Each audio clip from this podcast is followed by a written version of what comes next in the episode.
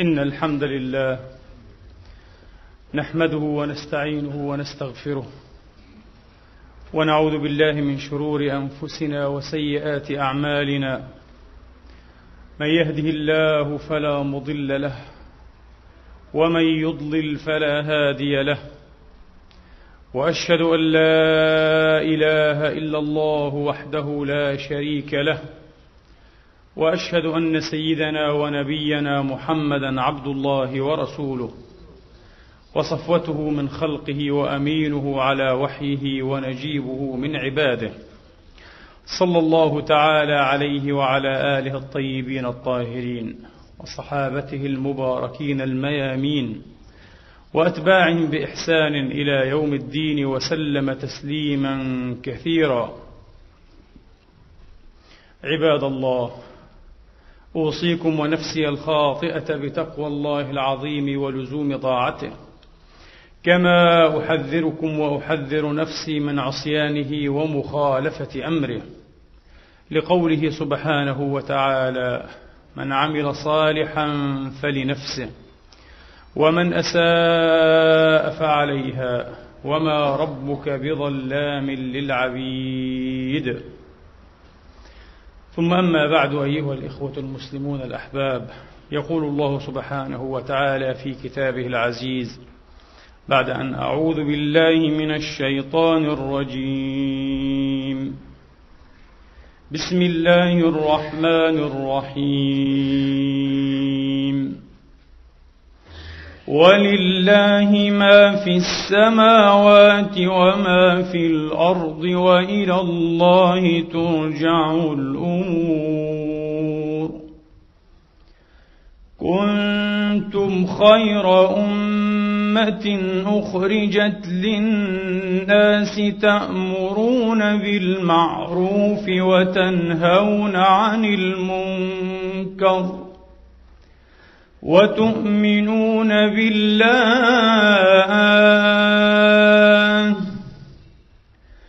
كنتم خير أمة أخرجت للناس تأمرون بالمعروف. تأمرون بالمعروف وتنهون عن المنكر. المنكر وتؤمنون بالله. ولو آمن أهل الكتاب لكان خيرا لهم. منهم المؤمنون وأكثرهم الفاسقون.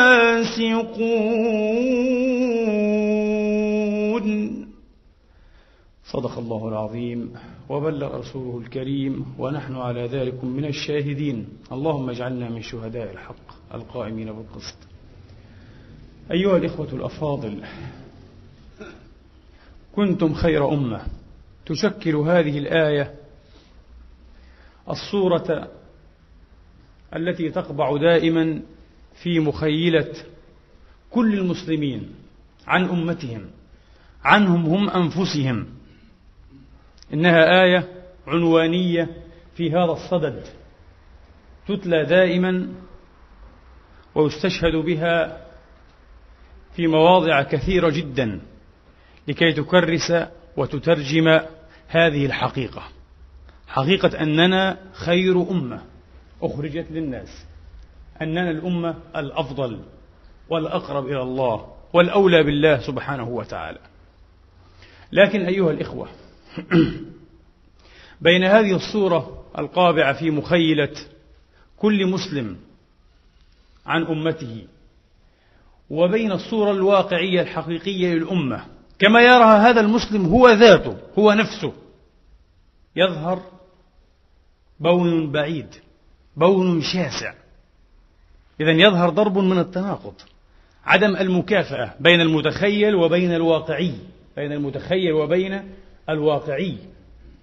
ومن هنا تبدأ قضية قضية على درجة عالية جدا من الأهمية قضية المراجعة التاريخية قضية النقد الذاتي محاسبة النفس قضية التساؤل قضية البحث وهنا أيضا تتيه الآراء وتطيش سهام كثير من هذه الآراء شمالا ويمينا وفوقا وتحتا.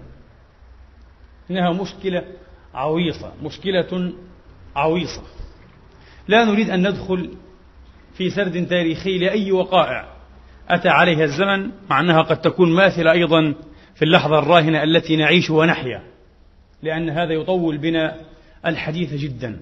لكن نريد أن نأخذ جزئية واحدة جزئية واحدة وهي التصديق على الصورة الواقعية لأمتنا وهي أنها الآن ليست الأمة الأقوى ولا الأمة الأفضل ولا الأمة التي لها كما يقال الريادة أو الأستاذية بكل معنى من المعاني ليست هي كذلك بالعكس إنها أمة مستباحة مستباحة الجانب غير مرهوبة الجانب يطمع فيها القوي والضعيف يطمع فيها القوي والضعيف وهي على تعدادها المهول وتشكل زهاء خمس البشرية لا وزن لها في سوق أو في المحفل الدولي أو في سوق ما يسمى بالمحافل الدولية. لا وزن لها. إنها لا يعبأ بها كثيرا. ليست أكثر في نظر الكبار من صانعي القرار ومخططي. الصورة العامة للأمم وللدول والحكومات ليست أكثر من أسواق أو مصادر للثروات الطبيعية والمواد الخام الرخيصة. فقط ليست أكثر من ذلك. ما سر هذا الانحطاط هذا الانحدار الذي صارت إليه هذه الأمة التي كانت يوما ما حقا خير أمة أخرجت للناس. كانت يوما ما. طبعا هنا يمارس الوعي المسلم أو وعي المسلم دائما يمارس عملية تشاكسية ازدواجية حيث يزعم مرة لنفسه ويريحه ذلك ويستروح إليه ويحب من يسمعه مثل هذا الخطاب. وهذا الخطاب في الحقيقة يتكرر كثيرا. المتحدثين باسم الإسلام يستروح إلى من يحدثه هذا الحديث لأنه يسكن فيه هوائج النفس ولواعجها ويشعره بالطمأنينة ويشعره بالتفوق مع أنه في القاع ويشعره بأن المشكلة ليست بهذا الحجم المتصور وأن الأمور لا بأس بها إنها على ما يرام كما يبدو. حين يحدثوننا أو يصرون على أننا ما زلنا خير أمة. فنحن أمة محمد نحن أمة القرآن نحن الأمة الإسلامية نحن أمة التوحيد.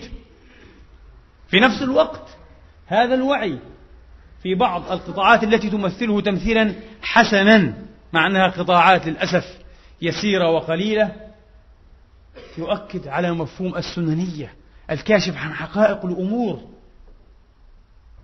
وتلك الأيام نداولها بين الناس. ليس من شأن أمة أي أمة كانت حتى وإن كانت الأمة الإسلامية. إذ كانت في يوم من الأيام خير أمة أن تبقى دائما خير أمة. كلا إن هذا يتناقض مع السننية القرآنية ذاتها. وتلك الأيام نداولها بين الناس. يوم لنا ويوم علينا. في يوم ما وباستحقاقات سننية أيضا. كنا الأمة الأولى باستئهالات حقيقية في العالم. لكن في هذا اليوم الوقائع كلها تؤكد أننا لسنا الأمة الأولى ولا الثانية ولا الثالثة. إننا في مؤخرة القافلة. للأسف الشديد في مؤخرة القافلة تلك الأيام نداولها بين الناس. سر هذه المشاكسة أو الازدواجية أيها الإخوة الغفلة أحيانا. حقيقة أننا نريد أن نتغافل عن بعض الحقائق. وإذا جاز لفرد إزاء مشكلاته الفردية اليسيرة أن يتغافل عن حقائق جمة فإنه لا يجوز بأي منطق وبأي حال من الأحوال لأمة أن تتغافل عن الحقائق لأن هذا يشكل مسيرة انتحارية. إصرار على الانتحار والتخلف والتدهور. كما قال الأول تصفو الحياة لغافل أو متغافل عما أتى منها وما يتوقع أو من يغالط في الحقائق نفسه ويسومها طلب المحال فتطمع. هذا يجوز في حق الأفراد لكن لا يصح أبدا ولا يجوز في حق الأمم إنها جريمة في حق الأجيال في حق الرسالة الخاتمة التي نزعم أننا نريد أن نتجشم حملها وتبليغها إلى العالمين. إنها جريمة أيها الإخوة بكل معاني الكلمة بكل معاني الكلمة. أقول سر هذه الإزدواجية والمشاكسة. أيضا النظرة الاختزالية القراءة المنقوصة القراءة بعين واحدة. كنتم خير أمة.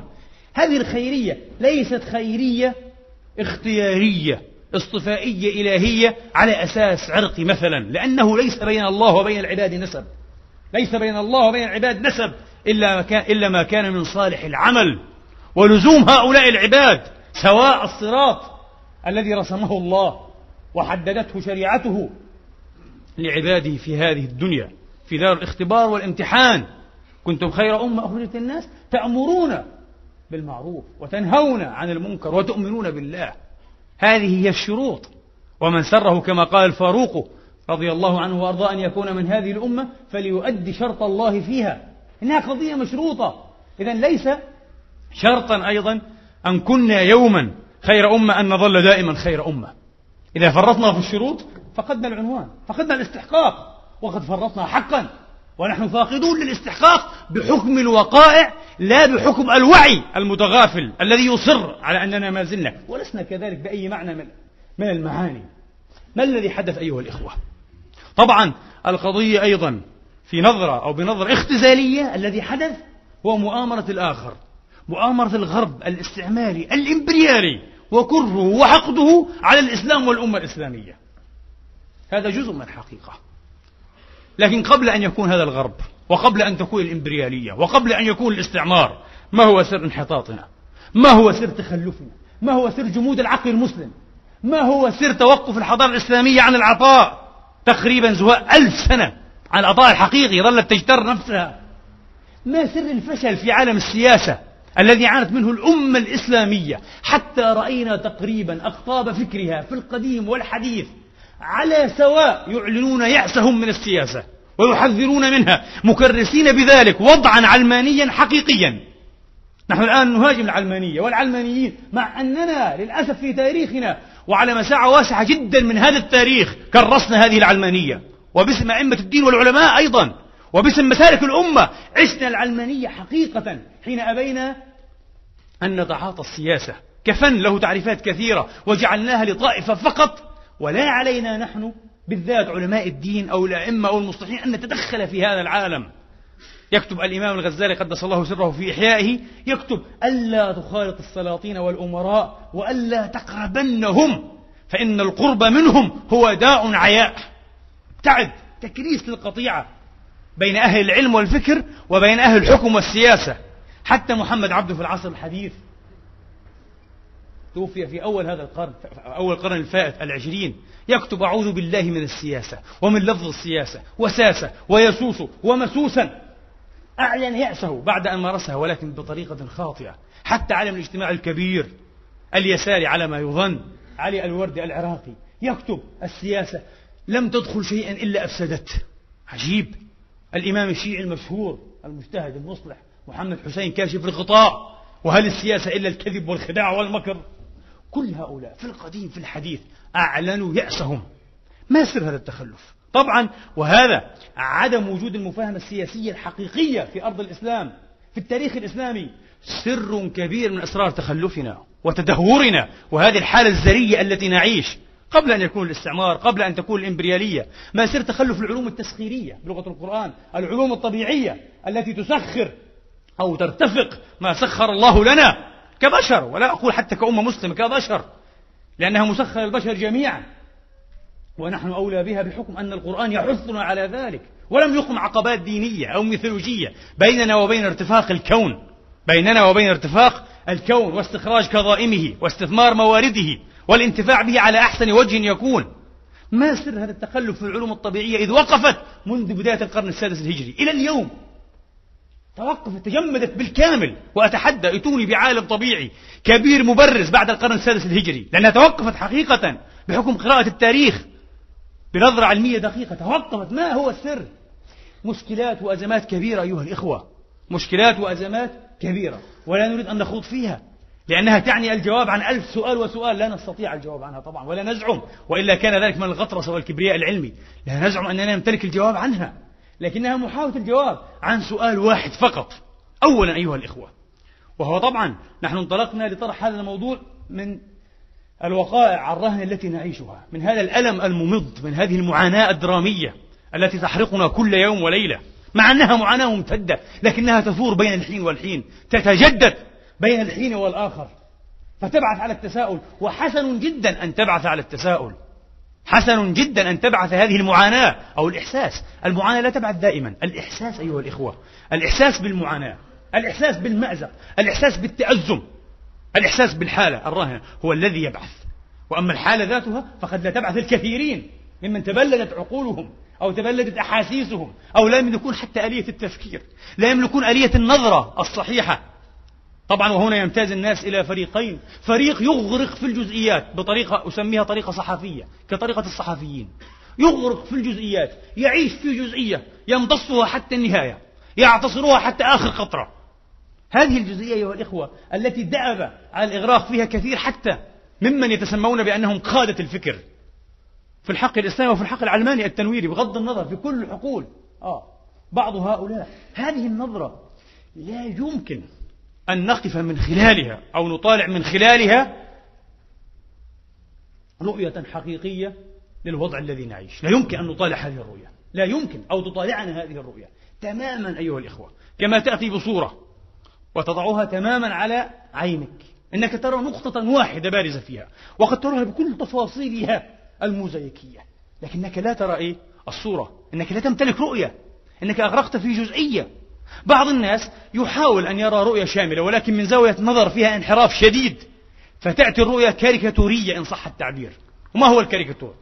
إنه أيها الإخوة إنه صورة بكل أجزائها لكن مع اختلاف ماذا؟ النسب الأنف كبير جدا العين صغيرة الرأس كل معالم الصورة موجودة لكن ما الذي اختلف؟ النسب النسب اختلفت فجاءت الرؤية كاريكاتورية.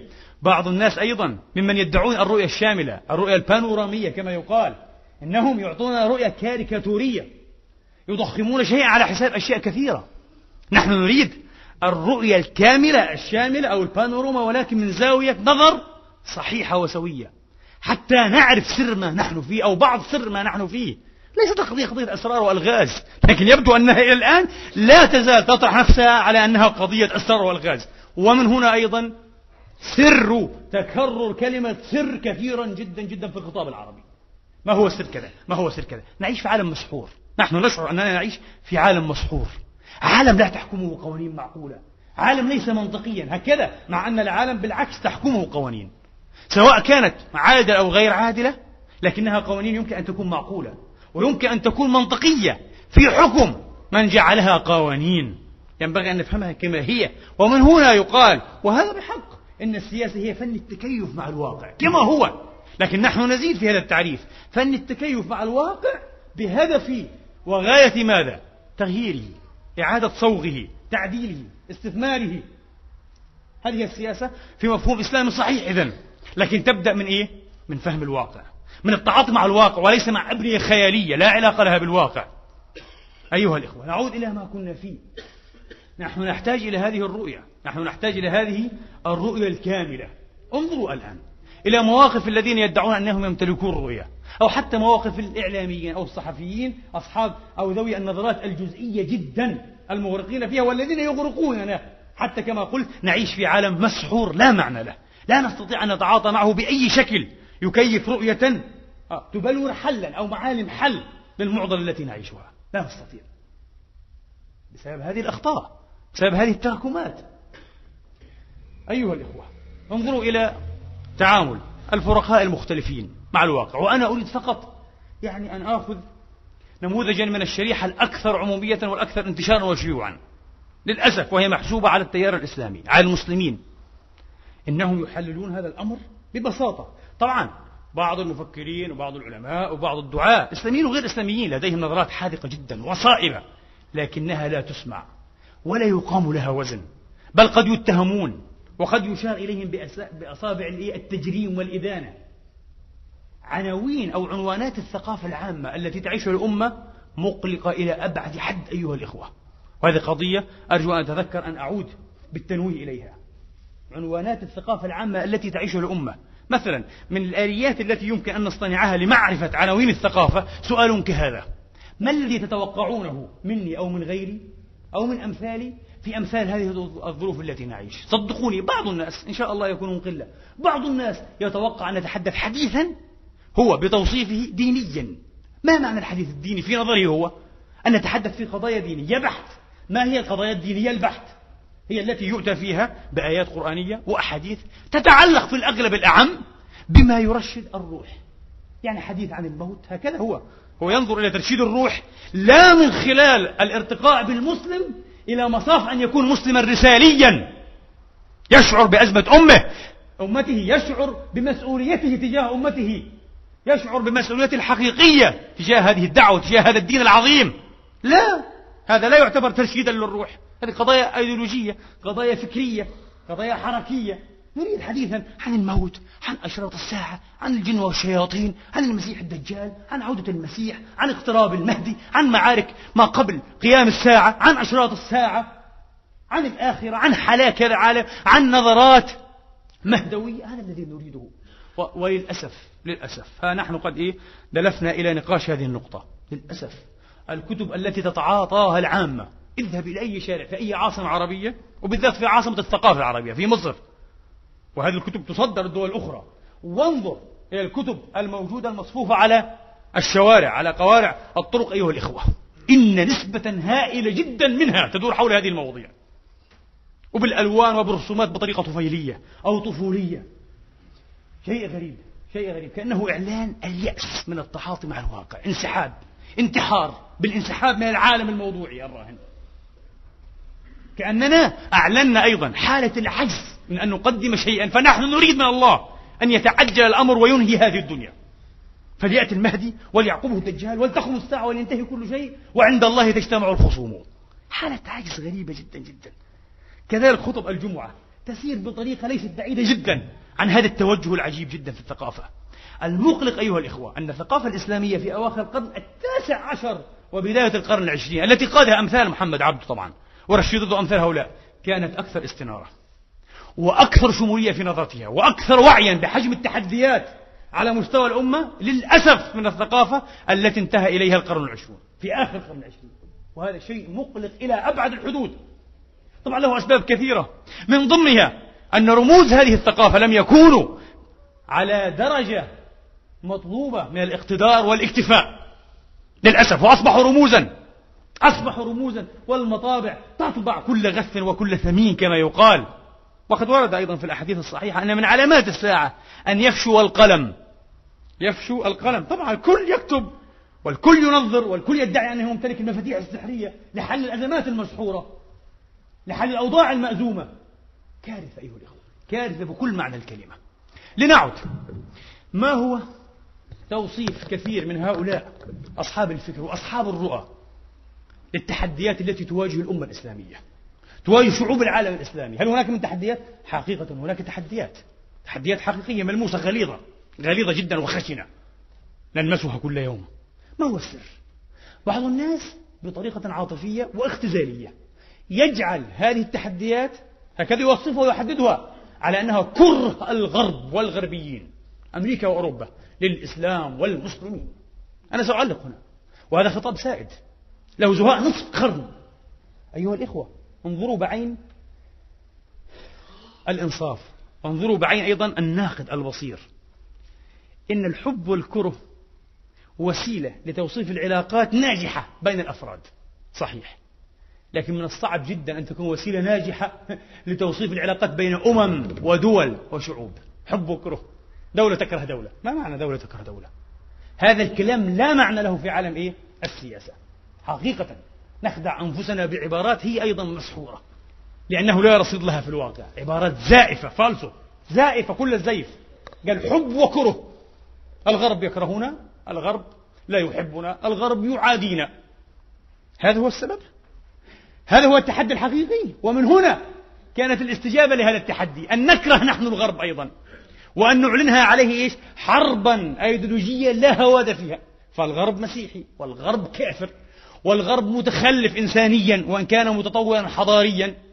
طبعا انتهى هذا الخطاب أيها الإخوة الآن كما رأيتم وكما ترون إلى شن الحرب على الغرب؟ وهو مستعد جدا لهذه الحرب بل مستعد لمحو أمة كاملة ولديه الاقتدار على ذلك كما تعلمون للأسف. نحن نشن الحرب على الغرب. كيف؟ أي حرب؟ إذا التحدي هنا تحدي عسكري أصبح تحديا عسكريا على خلفية عاطفية الحب والكره. انظروا إلى الاختزال. انظروا إلى السذاجة في فهم الأمور. وإذا لابد أن نواجه ونجابه هذا التحدي. هل نحن قادرون على أن نجابه التحدي العسكري الغربي؟ ولو أردنا؟ مستحيل طبعا. وفي الحقيقة أن التحدي ليس عسكريا بأي معنى من المعاني. وإن اتخذ وجها إجرائيا قد يكون عسكريا في مرحلة تاريخية كما يحدث الآن. هذه قضية إجرائية. لكن القضية الحقيقية الحقيقية أيها الإخوة الوصف الحقيقي للتحدي أعم من ذلك بكثير. أنه تحد حضاري. تحد حضاري. هكذا فهمت اليابان التي نكبت بقنبلتين ذريتين في الحرب العالمية الثانية كما تعلمون. إذا كانت عدوا لا مراء في عدائه لأمريكا ولا مراء في عداء أمريكا لهذا البلد اليابان. صحيح. لكن كيف استجابت اليابان للتحدي؟ فهمت. كيف فهمت التحدي؟ لو فهمته أنه تحدي عسكري فلم تكن آنذاك مقتدرة أن تواجه هذا التحدي. لكنها لم تسئ. وأحسنت جدا حين فهمت أن التحدي تحد حضاري. لم تأخذه من وجه واحد من الوجوه. طبعا لم توصفه على أنه حب وكره وعشق عيون اليابان أو كره عيون اليابان. أبدا. لا قضية أخرى مختلفة تماما. الآن بدأ بعض الناس يقول لا أمريكا تبحث عن مصالحها. صحيح. وكل دولة تبحث عن مصالحها. ونحن أيضا لا نبحث عن مصالحنا. صحيح. المنطق أن كل أحد ينبغي أن يبحث عن مصالحه. صحيح. هذا هذا هو الواقع. هذا هو الواقع كما هو. بغض النظر كان عادلا كان ظالما لكن هذا هو الواقع. ينبغي أن نراه كما هو. أمريكا تبحث عن مصالح. هذا حق. المهم أن الاستجابة اليابانية كانت في مكانها وكانت صحيحة. استجابت للتحدي الحضاري بتفوق حضاري. ولم يمر عليها زواء ثلاثون سنة زواء ثلاثين سنة أيها الإخوة. حتى كانت فعلا الآن مع أنها دولة آسيوية كما تعلمون تحسب على الغرب وتعتبر من العالم الأول المتقدم والمتقدم جدا. وفي كتاب لأحد كتاب لأحد المفكرين الاستراتيجيين اليابانيين بعنوان اليابان البلد الوحيد الذي يستطيع أن يقول لأمريكا لا. طبعا لن أسهب هنا وأبرر لماذا. لماذا؟ وأوضح طبعا الكتاب كله يوضح لماذا تستطيع أن تقول لو أردت اليابان لأمريكا لا. تستطيع. لكنها لا تريد. لا تريد أن تغرق نفسها في جزئيات هي في غنى عنها الآن. تريد أن تواصل مسيرة التفوق مسيرة فعلا الريادة الحضارية التقدم. حتى لا تؤكل وحتى لا تنتهب كما ينتهب العالم الإسلامي الآن. لا لا تريد. فهمت تماما. لكن نحن ما زلنا نفهم التحدي في صورة اختزالية وعاطفية على أنه حب وكره على أساس ديني فقط. أيها الإخوة المسألة الدينية هنا والحب والكره الديني. صدقوني ديباجات إعلامية تستخدم فقط لحشد الرأي العام. لكنها ليست الأسباب الحقيقية. لا. أبدا. وإلا كيف نفسر فترات من الغزل بين أمريكا وبعض الأنظمة الإسلامية؟ وأنظمة الإسلامية تعتبر حتى أصولية في نظرتهم تطبق الشريعة كما هي. غزل حقيقي. لماذا؟ لأن الثابت الوحيد في معادلة الفهم الأمريكي والغربي لم يختل ولم يهدد المصلحة. لم تهدد مصلحة أمريكا. إذا فليبقى الإسلام وليبقى تطبيق الشريعة وتطبيق الحدود. ما علينا؟ المهم مصالحنا. هذه نقطة. نقطة ثانية مهمة أيها الإخوة. نحن دائما نزعم أن الغرب وبالذات الآن أمريكا لأن العصر واليوم هو يوم أمريكا. لم تفهم الإسلام. وتسيء وتشوه سمعة الإسلام. وهذا حق إلى حد بعيد. لكن أليس بنا أن نتساءل؟ ما حاجة أمريكا أن تفهم الإسلام؟ هل هي محتاجة فعلا أن تفهم الإسلام؟ أنا أقول لكم باختصار. أمريكا تفهم الإسلام جيدا. أمريكا تفهم الإسلام وتعكس صورة للإسلام ممتازة جدا ومتكافئة مع تحقيق هيمنة أمريكا. مع تكريس استمرار خطاب الهيمنة وسياسات الهيمنة الأمريكية في المنطقة وفي العالم الإسلامي كله. لذا هي تعكس صورة معينة للإسلام تبرر لها استمرار الهيمنة أيها الإخوة. هي تريد ذلك تفهم. تفهم تماما ماذا تفعل. طبعا نحن بأستاذية وبنرجسية ثقافية متعالية نردد دائما أن أمريكا لا تفهم مصالحها وأن علينا أن نفهمها مصالحها. أمريكا لا تفهم. كأننا نحن الذين نفهم مصالحنا. نحن لا نفهم كيف إيه؟ فعلا نرعى ونحافظ ونؤكد المصالح التابعة لنا المتعلقة بنا. هذه واحدة. ولكن السؤال الأكثر إحراجا لنا أكثر حراجة.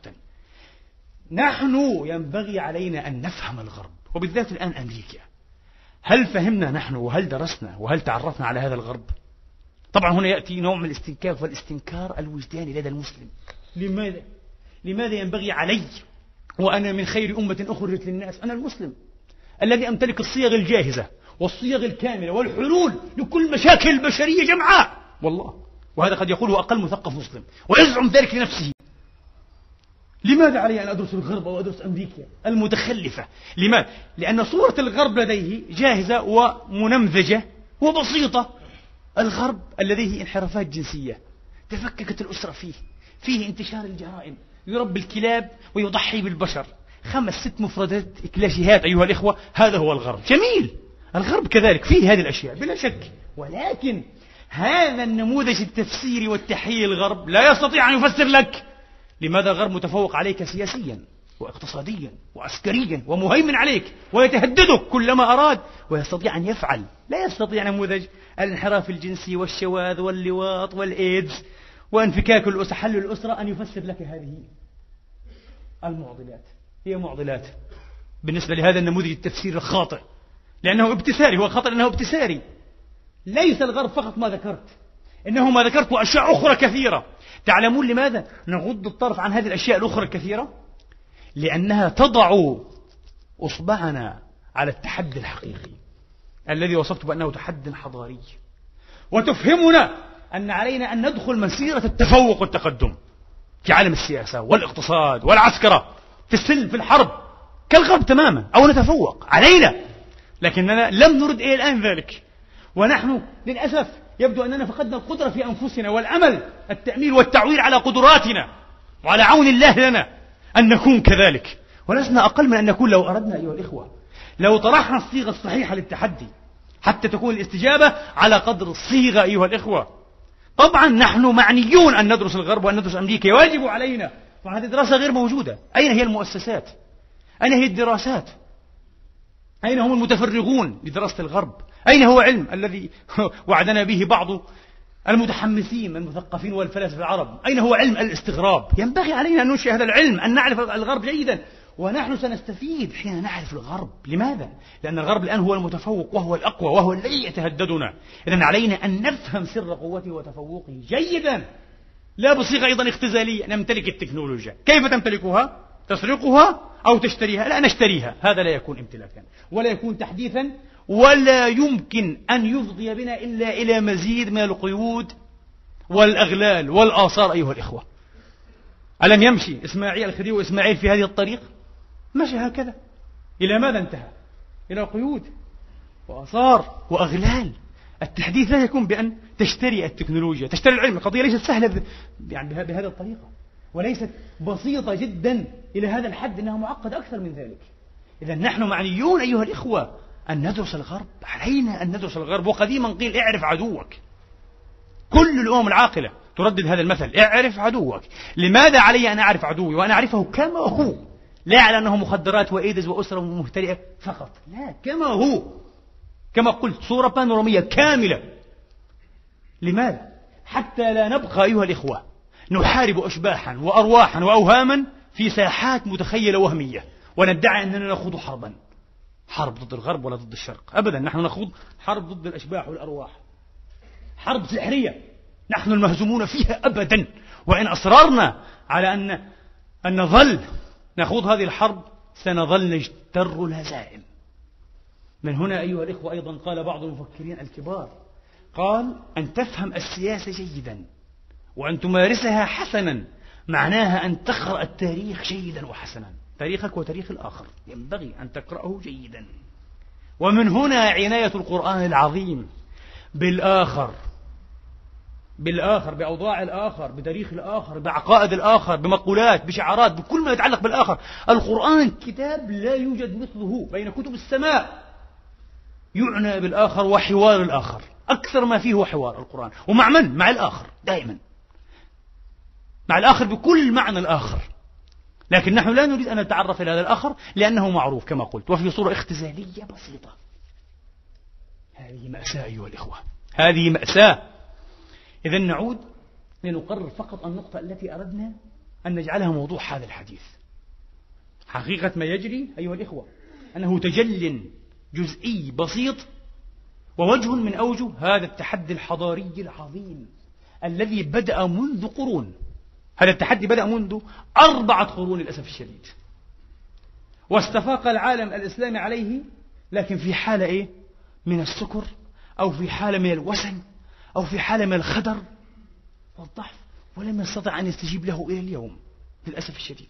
استفقت شعوب أخرى وتقدمت واستجابت له. أما نحن إلى الآن لم نستطع أن نستجب الاستجابة المناسبة لهذا التحدي مع أننا خضنا معارك. ليس آخرها معارك التحرير من الاستعمار والإمبريالية الغربية في القرن التاسع عشر والقرن العشرين أيها الإخوة. عهد الاستعمار وعهد التحرير في هذا القرن خضنا معارك. وكان ينبغي أن نفهم جيدا أن ما يجري هو وجوه وتجليات لتحد جديد بين الأمتين. لا يصح أن يختزل فقط في أنه حب وكره حب أو كره للإسلام. كره بغض للإسلام. ليست القضية كذلك. إذا نحن معنيون أن نفهم الآخر جيدا حتى نفهم حجم التحدي. وأيضا معنيون أيها الإخوة أن نفهم الآخر حتى نعكس استجابة مناسبة لهذا التحدي. الآن لو أتيت إلينا. مسلمين وغير مسلمين. أقوله بمرارة. ما هي مشاريعنا؟ ما هي وعودنا لأمتنا بماذا نعد؟ صدقوني بعض الناس يعني المتحمسين بعض الناس المتحمسين جدا. أكثر ما عنده أنه يعد بتطبيق الشريعة الإسلامية. الله أكبر. هذا مشروع حضاري؟ أنت تريد فقط أن تطبق الشريعة؟ هو يظن أنه لو وصل الحكم. وطبق الشريعة انحلت أزمة البشرية. وهذه سذاجة ما بعدها سذاجة. لأنكم ترون طبعا أن بعض المسلمين وصلوا إلى الحكم في أكثر من بلد إسلامي. ما الذي قدموه؟ ليس هذا التحدي فقط. ليس هذا هو التحدي. وأنا أقول علينا كمسلمين وعلى كل من ينادي بتطبيق الشريعة وهو نداء صحيح لكن ينبغي أن يوضع في مكانه. علينا تماما أن نجعل هذا النداء وأن نجعل هذه القصص الصغرى أو المشاريع الصغرى كما تسمى أن نجعل كل هذه القصص والمشاريع الصغرى موظفة ضمن المشروع الأكبر على مستوى الأمة كلها. مشروع ماذا؟ مشروع التفوق الحضاري. مشروع فعلا ريادة هذه الأمة. أن تعود مرة أخرى لتقتعد مكانتها المناسبة بين الأمم. مكان م... لماذا؟ لأن كل ما تمر به البشرية اليوم وبالذات في ظل هذه الهيمنة الأمريكية والغطرسة. آه الأمريكية يؤكد والله أننا الآن أقرب ما نكون لأن نكون أحوج إلى هذا الإسلام العظيم. كل الدنيا الآن في حاجة حقيقية إلى عدالة الإسلام إلى رحمة الإسلام إلى إنسانية فعلا إلى مدنية وحضارة الإسلام. لكن ضمن أي مشروع ضمن أي رؤية ليست ضمن رؤية إيه؟ تطبيق الحدود تطبيق الشريعة على أيدي مشايخ. طبعا أقوله ببساطة وبعض الناس يشمئز جدا هذه الكلمات على أيدي مشايخ. مشايخ يريدون إيش؟ أن يصلوا إلى الحكم وأن يطبقوا الشريعة كما يحصل في طالبان طبعا. مشايخ يطبق الشريعة. مشايخ يأخذون إيه؟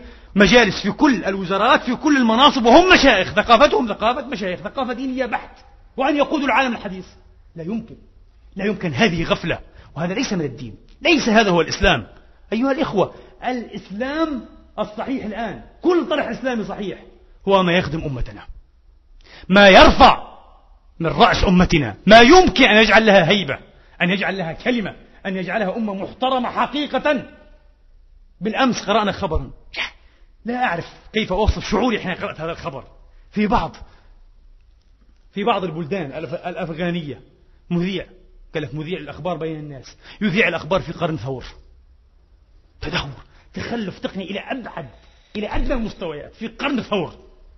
طبعا والآلة العسكرية الجهنمية الأمريكية بكل جبروتها ووحشيتها تمارس عليهم حرب إبادة حقيقية.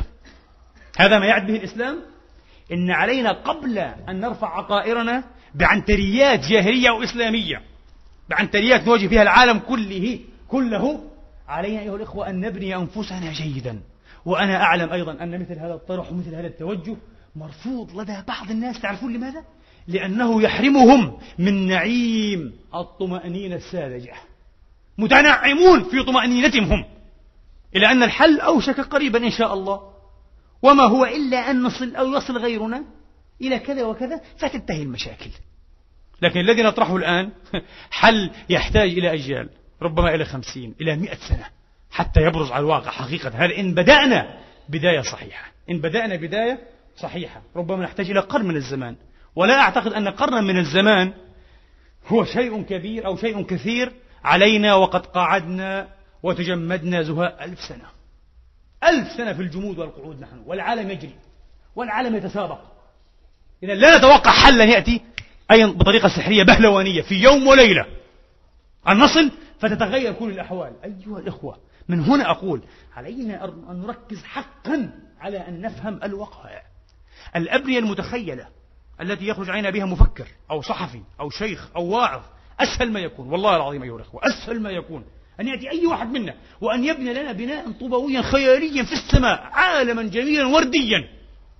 لكن تظهر الفضيحة حين نحاول تطبيق هذا البناء المتخيل على أرض الواقع. يفشل لأول لحظة مباشرة. لأول لحظة.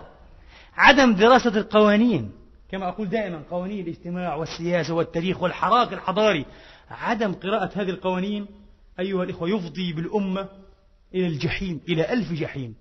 يعني مثلا الذي حصل لإخواننا في أفغانستان إيش هذه الحرب الأهلية التي دفعوا فيها أكثر مما دفعوا أيام الروس؟ حرب تعلمون لماذا؟ لأن هناك تناقضات إثنية وعرقية داخلية تناقضات حقيقية. هذه التناقضات تعمل وفق قوانين تاريخية واجتماعية لابد أن تفهم. إذا لم تفهمها جيدا ستدفع الثمن. الأمم هذه المتحضرة نفس الشيء كانت تعاني من أشياء قريبة لكنها استطاعت أن تحتويها. لا نستطيع الآن أن نفصل كيف. أن تحتويها. وفعلا خرجت من فم أو من عنق الزجاجة. انظروا إلى بلد مثل عدن الجنوب يا الشيوعيين. شيوعيون هؤلاء. يعني ليسوا عربا فقط وليسوا إنهم شيوعيون. يعني يبشرون بأشياء على مستوى البشرية جمعاء لقد وقعت نزاعات قبلية بينهم. قبلية. وظهرت مباشرة تحزبات قبلية. لماذا؟ لأن هذا الوجود المتشظي القبلي أيضا يفعل فعله بحسب قوانين. لابد أن يدرس. لابد أن نأخذ الواقع كما هو. أما أن نأخذ الأمور بطريقة طوبوية متخيلة. وأن الإسلام دين الأخوة. الإسلام يحل كل المشاكل. الإسلام هو التجرد الكامل هو الإخلاص هو الصدق. ونقفز على كل هذه والمعطيات تكون الكارثة. وأنا أعلم طبعا أن مثل هذه الأطاريح التي أنتقدوها وينتقدوها غيري تصدر عن أناس في قمة الإيمان وقمة الحماس وقمة الصدق. والله الدين أيها الإخوة. ولكن كما يقال في المثل إن الطريق إلى الجحيم مفروش بالنوايا الحسنة. مش شرط. أن تكون النوايا الحسنة والإخلاص والحماس هو برهان إيه؟ صدق الأفكار أو صدقيتها. فالطريق إلى الجحيم مفروش بالنوايا الحسنة. وكما قال شاعرنا الإسلامي القديم قال رام نفعا فضر عن غير قصد ومن البر ما يكون عقوقا. رام نفعا فضر عن غير قصد ومن البر ما يكون حقوقا أسأل الله تبارك وتعالى أن يفتح على بصائرنا وأن يلهمنا وإخواننا جميعا. فنخرج بأنفسنا وبأمتنا من هذا التيه ومن هذا العذاب ومن هذا الطريق طريق البوار الذي نحن فيه سالكون إنه ولي ذلك والقادر عليه. أقول قولي هذا وأستغفر الله لي